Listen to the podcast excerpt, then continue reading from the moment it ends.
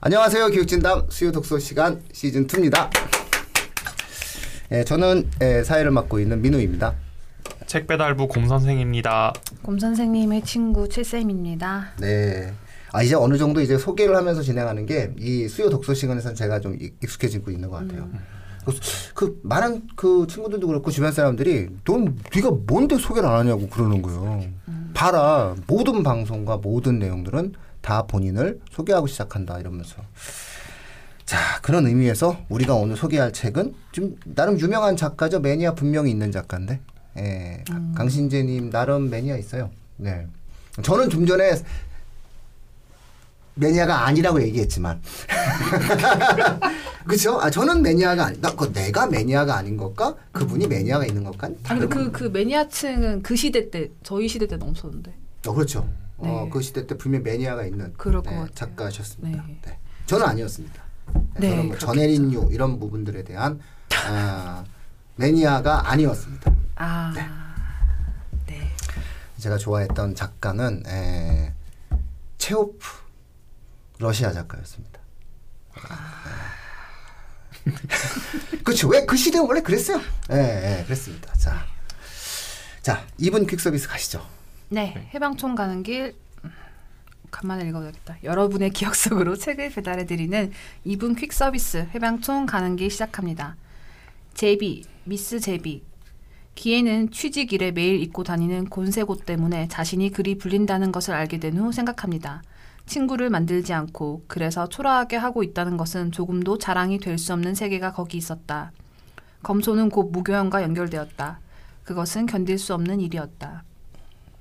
이후 기에는 미군 조와 관계를 맺고 함께 살다 아이를 갖게 되고 낙태까지 하게 되지만 조는 미국으로 돌아가고 기에 역시 몸도 마음도 완전히 지친 상태에서 대구를 떠나 어머니와 동생 우기가 있는 서울의 해방촌으로 돌아옵니다.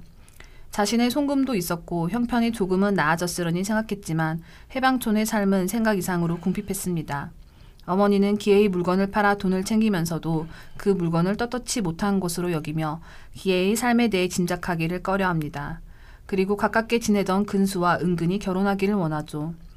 기회 역시 근수와 한때 가깝게 지냈지만 근수의 가족은 근수만을 남기고 전멸하였고 피난, 근수의 입대, 환도, 기회의 대구행 같은 어지러운 변화 가운데서 세월이 흘러버린 것이었습니다. 오랜만에 만난 근수는 너그럽고 무던하고 낙천적인 구석은 온데간데 없고 말이 듣지 않는 왼쪽 팔 속에 절망만을 안고 있었습니다. 둘 다 예전으로 돌아갈 수 없음을 알게 된 후 기에는 근수가 자살했다는 소식을 듣게 됩니다. 새로운 곳에 취직한 기에는 우기의 학비를 마련할 계획을 세우며 이렇게 생각합니다. 똑바로 자라나다오. 그것은 누나처럼, 근수처럼, 그리고 어머니처럼 되지 않는 일이다. 다른 무슨 방법을 발견하는 일이다. 너는 그것을 해낼 소질이 있을 듯해 보인다. 양공주도 아니면서 미군과의 관계를 생활의 수단으로 삼으며 집안의 생계를 책임져가는 기회와 몸의 일부를 잃고 시래에 빠진 근수, 기회의 희망이 된 우기를 통해 전쟁이 여성과 남성 그리고 다음 세대에게 남긴 것은 무엇인지 생각해 보게 되는 소설 해방촌 가는 길이었습니다. 네, 뭐 우리 시대의 어떤 6.25 이후 1960, 50년대, 60년대의 어떤 시대적 배경이죠. 근데 사실은 이렇게 말하고 나면 지금으로부터 거의 70년 전이에요. 오, 그렇네요. 있으면 100년 돼요. 예, 그러니까 이게 무슨 의미냐면은 이 시대의 정서를 이해하고 있는 사람들이 지금 그 굉장히 연로하신 분들이라는 거죠. 그러다 보니까는 이것은 하나의 시대적 정신 자체가 아 어찌 본다라고 했을 때는 이 세대의 경험을 공유하는 것이 이제는 이런 소설을 통해서만 우리가 아, 체험할 수 있는 어떤 상황이 만들어지게 되는 요소가 있겠죠. 그런 의미에서 아마 조만간 아, 이런 소설, 이 시대에 관련된 소설이 수능에 나올 거라고 예상하고 있습니다. 네, 그래서 그렇게 좀 한번 보고 있는, 저는 개인적으로 그렇게 보고 있는. 네. 저는 원래 이 작가를 젊은 느티나무 음, 그에게서는 언제나 비누 향기가 난다. 그 너무 너무 유명한 문구 때문에 알고 있었고 그 작품을 고등학교 때 좋다고 생각하진 않았어요. 너무 그 당시에는 이분이 이분이 그 당시 비누를 쓰는 그 집이었다니까요. 약간 변태 같으면서 퇴폐적인 뭔가? 변태라니요. 비누 냄새가 얼마나 좋은데요. 저희는 바디 바디 제품 세대라서 비누라는 것 자체가 굉장히 고등학교 때는 좀 이상한 작가다라고 생각했고 이게 왜 여기 실리지? 소피 마르소라는. 배우 아세요? 소피 마르소? 예, 음. 소피 마르소가 드봉 선전했잖아요. 드봉 비누. 그것도 참 옛날 얘기고 옛날 사람이시군요. 어, 당연하죠. 난 소피 마르소가 정말 세상에서 제일 이쁜 여자인 줄 알았고요. 아직도 여전히 장만옥이라는 배우가 세상에서 제일 예쁘다고 생각합니다. 너무 좋아요. 그럼요. 예. 네, 어쨌든 이 작가를 젊은 느티나무로만 알고 있었기 때문에 그 단편 소설 하나로 전부를 안다고 생각했는데 이 책 단편 집이죠. 네. 네. 해방촌 가는 길, 젊은 느티나무, 강물이 있는 풍경, 황량한 날의 동화 이렇게 네 편이 실려 있는 해방촌 가는 길이라는 책을 읽으면서 어, 굉장히 생각 이상으로 폭이 넓은 작가다. 예, 그리고 그 시대에 대해서 많은 걸 얘기해 주신 작가다라는 생각이 들어서 이렇게 갖고 왔습니다. 그렇죠. 제가 거듭 말씀드리지만은 이 시대에는 이제는 공유시켜 줄 수 있는 흐름이 없어요. 맞아요. 그러니까 이- 우리나라는 이미 선진국이고 뭐 미국이 그러니까 이런 정서를 갖고 있던 우리나라가 세계적 선진국으로 인정받고 있는 이 상황 속에서 지금 현재의 10대와 20대들은 절대로 이 정서적 형태에 대한 공감을 할 수가 없습니다. 그래서 이것은 이제 하나의 문화된 형태로서 문학적 소재로서만 이해가 되어지기 때문에 이런 부분들은 굉장히 가치가 있- 있게 될 거예요. 네. 이게 해방촌이라는 게 제가 경기도 평택 출신이다 보니까 이걸 오, 예, 이건 제가 흡산. 눈으로 눈을 보고 흡사까지는 아니었는데 예, 제, 제 어린 시절 예, 그러니까 이런 어떤 느낌들이 좀 있죠. 예, 그러니까 느낌이 있고 예, 그 어쨌든 근데 저조차도 그런 느낌이 없어요. 저조차도 어, 이런 어떤 상황이 없는 거고, 그러니까는 어른들이 하는 얘기를 들은 거죠. 음. 제가 부대찌개를 워낙 좋아하니까 특산물이잖아 부대찌개를 좋아하니까 이거 원래 어? 이거 원래 그막 하- 그때 당시에 보면은 그 지금은 지금 다 이제 작고 하신 분들이죠. 이거 이거 원래 미군 부대에서 나오는 쓰레기 음, 끓인 거야 뭐 이러면서 맞아. 그때 꿀꿀이 죽이었다고 뭐 이런 얘기하면서 말씀하셨던 그런 부분이 있습니다. 자 그러면 이 부분들에 관련된 아, 소설에 갖고 있는 가치 어떻게 읽어야 되는지 이런 느낌 좀 알려드렸으니까 바로 이종 보통 키워드로 가죠. 네. 어, 제가 먼저 소개해드릴 이종 보통 키워드. 어, 제가 이 소설집을 읽으면서 생각한 키워드는 욕망입니다. 처음에는 사실 폐허를 찝어볼까? 를 생각을 했었어요. 일단 작품의 배경이 이제 1950년대 전후, 그러니까 전쟁 후고 이 해방촌 가는 길에서 묘사되는 그 기회가 지- 집까지 올라가는 그 길, 뭐 음. 아, 그 처참하기 그지 없죠. 뭐 일단 발을 한번 내디드면은 그 진흙에 빠지는 게 기본인. 근데 이제 이 해방촌 가는 길이라는 작품 말고 그 뒤에 있는 이제 이 책 안에 포함된 젊은 느티나무, 강물이 있는 풍경, 황량한 날의 동화 이 네 작품을 다 읽고 나니까 욕망이라는 키워드가 오히려 이 네 작품 전체를 설명하기엔 좀 더 적당할 것 같다라는 생각이 들었습니다. 그래서 1950년대 한국이라고 생각해 보면은 그냥 엉망진창이죠. 다 무너진 시기죠. 실제로 건물도 외형적으로 다 무너져 내렸고 폭탄 맞아가지고 이제 그걸 보면서 사람들이 이제 기존에 갖고 있던 뭐 신념 체계 같은 것들도 이제 전부 다 무너지고 그런데 몸은 살아 있고 그렇기 때문에 몸이 요구하는 것들을 충족시켜야 되는 어떤 그 생존만이 절대적인 명령인 그런 시대에 봉착하게 된 거죠. 어- 어느 순간 이렇게 눈을 뜨고 정신을 차려 보니까. 그래서 그 생존이라는 명령 아래에서 욕망을 그냥 그저 쫓아가는 사람들을 이 강신재라고 하는 작가가 잘 그려내려고 한 것 같고 그리고 굉장히 잘 포착하고 있는 것 같다라는 네, 생각이 들었습니다. 그렇죠. 비누의 한기 젊은. 네. 그래서 이 생존에 필요한 욕망들을 쫓아가다 보니까 누군가는 이제 이전 시대에는 결코 용납되지 않을 방법으로 생존을 하기도 하고 또는 이전 시대에는 결코 용납되지 않을 욕망들을 추구하기도 하는데 그게 우리 살 우리의 어떤 육체적 생존을 지탱해주는 어떤 그물망으로 작동하다 보니까 그런 이상해 보이는 욕망, 잘못된 어떤 욕구 이런 것들을 사람들이 욕을 할 수가 없는 처지에 놓인 거죠. 그- 그럼에도 불구하고 사람들이 이게 우리가 원하는 최선의 삶은 아니다라는 건 다 알고 있어요. 그렇기 때문에 이제 이분 퀵 서비스에서 소개시켜 소개해 주신 것처럼 기회도 이제 자기의 동생에게 똑바로 자라나다오라고 이야기를 하고 있는 거죠.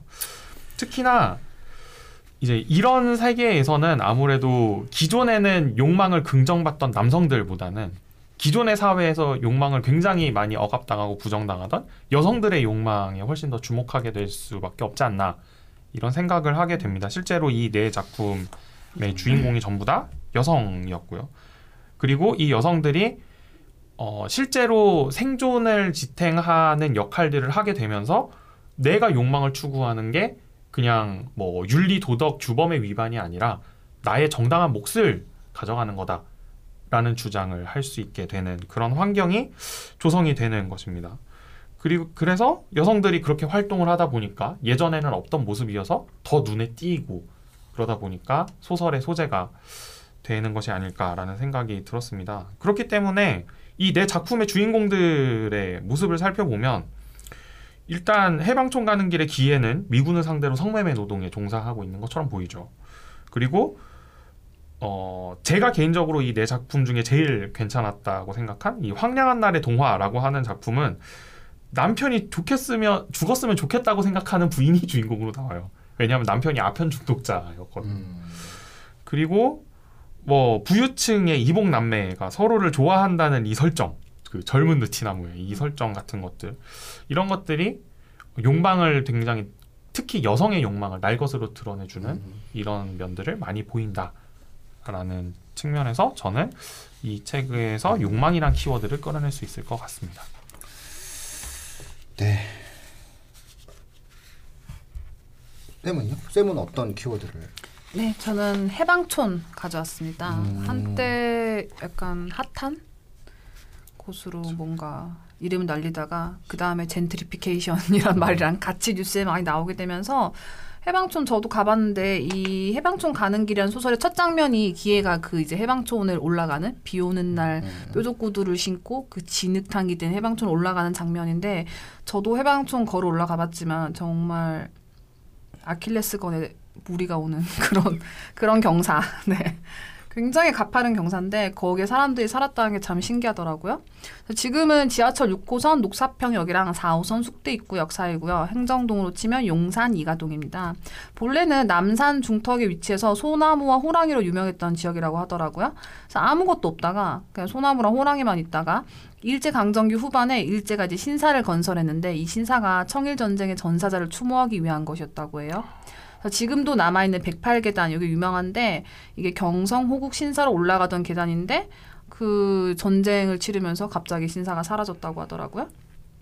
그래서 신사가 자연뿐이던 곳에 사람이 찾아오기 시작한 게 해방 후 1946년부터입니다. 그래서 기독교 신자와 북에서 재산을 빼앗긴 지주층들이 대거 월남하면서 이제 갈 곳이 없어지자 남산 기슭에 나무를 베어내어 판잣집을 지어 삽니다. 그래서 여러 세대가 힘을 합쳐서 루핑 저도 이거 처음 봤는데 아스팔트로 만든 두루마리라고 해요. 음, 그런 판잣집, 그다음 깡통 등으로 지어서 집이 허술하고 옆집 방귀 소리가 들릴 지경.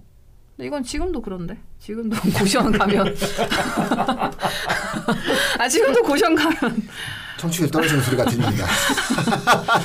그만큼 이 청년들의 삶이 쉽지 않다는. 주거난이 네 그리고 식수는 남산에 샘물 썼다고 하고 볼일은 공중변소에서 해결했다고 해요. 50년대 초는 지붕에 나 바람이 아 지붕이 바람에 날아가지 않게 폐타이어를 얹어뒀다고 하고 이후로 조금씩 발전해서 그나마 50년대 말 되면 생철 지붕과 시멘트 벽돌로 된 집 그리고 시멘트 양기화로 지붕을 얹기도 했다고 합니다. 그래서 그 당시에는 학고방이라고 불렀다고 하더라고요. 이제 학고가 일본어로 이제 상자라는 뜻인데 그 일본 상자 일본 에서 이제 상자란 말을 계속 이제 일본어로 썼으니까 그 미군 보급품으로 나온 상자로 이제 벽을 만들고 그다음에 깡통을 펴서 지붕을 만들고 그렇게 살았다고 해요.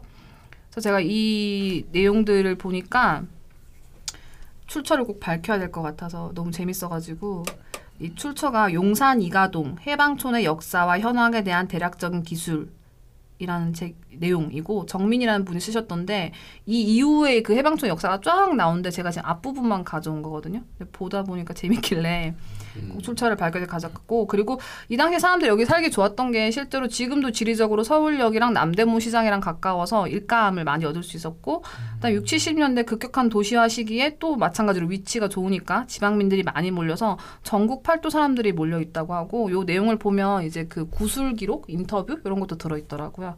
그래서 해방촌에 대해서 많은 것을 알게 되어서 굉장히 유익했습니다. 아, 네. 네. 가봤어요 거기? 네, 해방촌 종종 가는데 네. 진짜 핫하다고 할 때만 해도 그래도 가게들이 좀 괜찮았는데 요즘은 가니까 거의 문 닫고 분위기는 뭐 힘들어요. 자꾸 이제 네. 누가 핫하다고 얘기하면 커피숍밖에 더 생겨요. 근데 핫하기 오래 핫하기 힘든 장소인 것 같긴 해요. 지리적으로 너무 경사가 심해서 네. 네.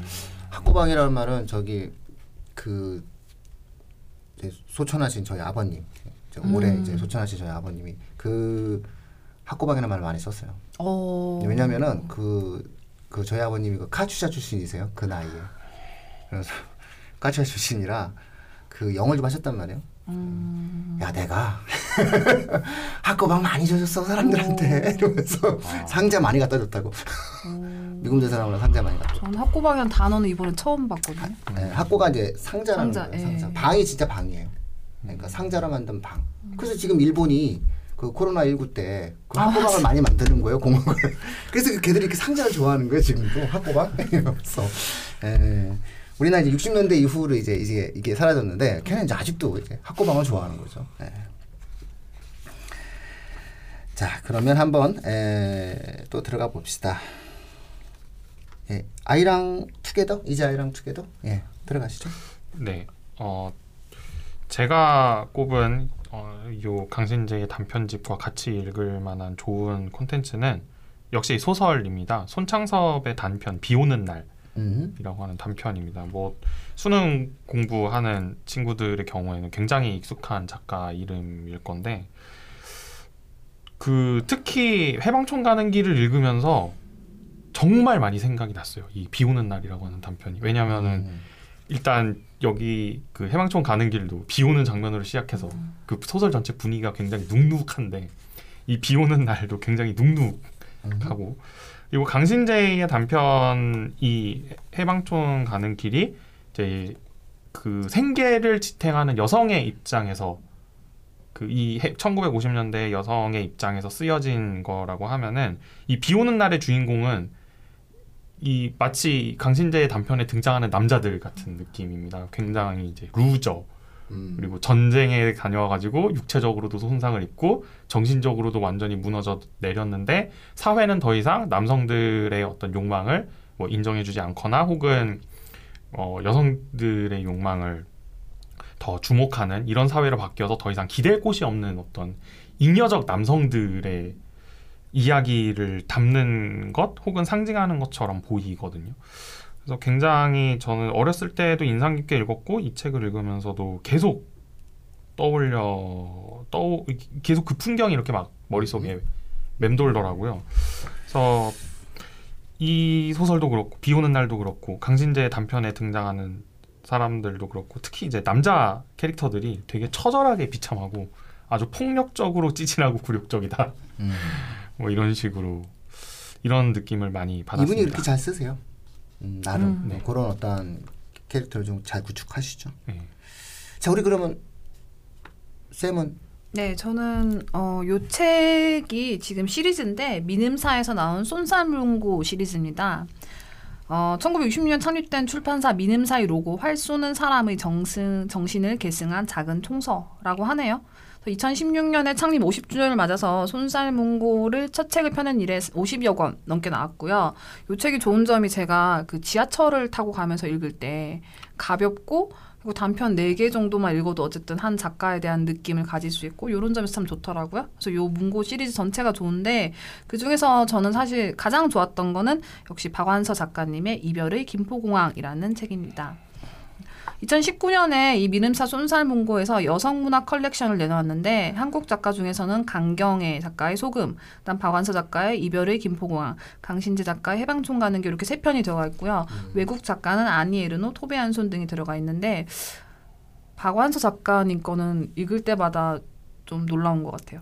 음. 그렇게까지 막 훌륭하다라는 생각을 늘 갖고 사는 건 아니었는데 네, 읽으면 그 표현이나 이런 게 너무 좋고 이별의 김포공항 같은 경우에는 그 자식을 많이 외국에 내보낸 상태에서 그 미국에 간 내 자식이 있다 이런 걸 자랑 삼아 사는 어떤 노파가 미국 여행을 앞두고 이제 쓰는 이야기. 예. 음. 근데 별 스토리는 없어 사실. 그냥 미국 여행을 앞두고 공항에서 기다리면서 뭐 이런저런 그런 얘기들인데 너무 지금의 세대가 봐도 공감할 수 있는 지금과 음. 크게 다르지 않는 그런 내용들이라서 참 좋았고 그 외에도 지렁이 울음소리, 카메라 워커 그리고 마지막 부끄러움을 가르친다 같은 경우에는 그 수능 공부할 때 많이 나오던 작품이죠. 요거 그래서 총 네 편이 들어가 있습니다. 그래서 요 작품 추천하고 그 외에도 손살문고 시리즈는 네, 들고 다니면서 보실 수 있는 좋은 작품이라 생각합니다. 예. 어쨌든 요 소설을 쭉 읽으시면서 시대와 함께 여행을 떠나보십시오. 그러다 보면은 이런 생각이 문득 드실 수 있어요. 학생들 같은 경우에 이 방송은 이제 그 청취자분들과 학생이 같이 듣는 방송을 우리가 기획하고 있으니까 학생들한테 이런 질문을 던지고 싶어요. 그러면 그렇게 힘들었던 1950년대, 60년대 대한민국이 70년 만에 아, 인류 역사상 그 역사적 유래를 찾아보기 힘든 아, 성공을 거둔 원인은 뭘까? 라는 것에 대한 우리는 항상 고민을 해야 된다는 거죠. 아, 이전에도 없었고 아마 이후에도 아, 대한민국과 같이 성장한 나라, 70년 만에 이 정도의 성장을 이룬 나라는 드물다라고 하는 게 지금 현재 미국의 수많은 아이비리그 대학의 교수들이 한국에 대한 분석을 하는 가장 결정적 이유가 결국은 인류 역사상 이런 나라가 있었는가라고 하는 부분인 거죠. 그 힘이 뭘까? 그 힘의 원동력이 뭘까? 물론 다양한 거죠. 여기서 누구 때문에 잘 살았다라고 얘기하면 제발 좀 이런 예, 이런 이런 멘트를 날리면 그거 자체가 이미 아날로그적인 과거의 구시대적인 사고가 되니 결국은 그러한 형태의 원인이 뭘까에 대한 다양한 형태에 대한 생각들을 한 번쯤 가져볼 필요가 있겠다는 거예요. 그래서 아, 예전에 한 10년 전에 서울대학교 면접 문제 중에 그 교육학과 면접 문제 중에 이런 면접 문제가 있었어요. 한 7, 8년 전 면접 문제인데 학교의 혁명에 대한 너의 생각은 뭐냐? 이렇게 질문을 던졌어요. 근데 이 용어 자체를 모르겠죠. 학교의 혁명. 이게 뭐라 뭐냐면은 우리는 학교의 붕괴, 학교의 붕괴, 공교육의 붕괴 이런 얘기만 하지만 사실상 대한민국 교육학에서 바라보는 학교는 1960년대, 70년대, 80년대의 대한민국의 학교가 끝없이 교육을 했고 끝없이 인재를 배출했기 때문에 오늘의 대한민국을 만들었다. 라는 자부심이 있는 어떠한 내용으로 해석을 하는 거고 또한 대한민국이 발전하게 된 하나의 주요한 요소 중에 하나가 아니겠느냐라고 주장을 하는 그런 형태의 용어거든요. 그래서 우리가 가지는 생각을 이제 이 시점에서 만약에 시대적인 부분이 있다면은 한 번쯤은 생각을 하면서 아, 책을 읽는다면은 아, 조금은 더, 더 다양한 형태의 즐거움을 아, 이 책을 통해서 느낄 수 있지 않을까 이런 생각을 마지막으로 드립니다. 자 다음 주부터는 여름 코너 여름 특집입니까? 네, 8월을 맞이해서 음. 청취자 여러분들께 시원함을 제공해드릴 여름 특집을 준비했습니다. 그 우리 생각이고요. 시원하지 않으실 수도 있어요. 네, 첫 번째 책이 뭐죠? 네, 첫 번째 책은 톰 잭슨의 냉장고의 탄생이라는 책입니다. 아 역시 시원하겠네요. 네, 아, 에어컨보다는 좀 덜해도 어쨌든 냉장고도 시원해요. 네. 자 알겠습니다. 그러면 다음 주에는 냉장고의 탄생입니다. 네 그리고 또 내용들 다 정리해가지고 저희가 항상 알려드리잖아요, 그렇죠? 네. 그렇게 해가지고 또 유튜브 상에서 알려드리겠습니다. 자 마무리 지어주시죠. 교육진담 수요독서 코너는 청취자 여러분과 함께 가볍게 하지만 꼼꼼하게 책을 읽어나가는 방송입니다. 여러분의 손길에서 책장을 넘기는 소리의 숫자만큼 댓글, 좋아요, 구독하기, 알림 설정, 링크 공유 부탁드립니다. 어 마치도록 하겠습니다. 고맙습니다.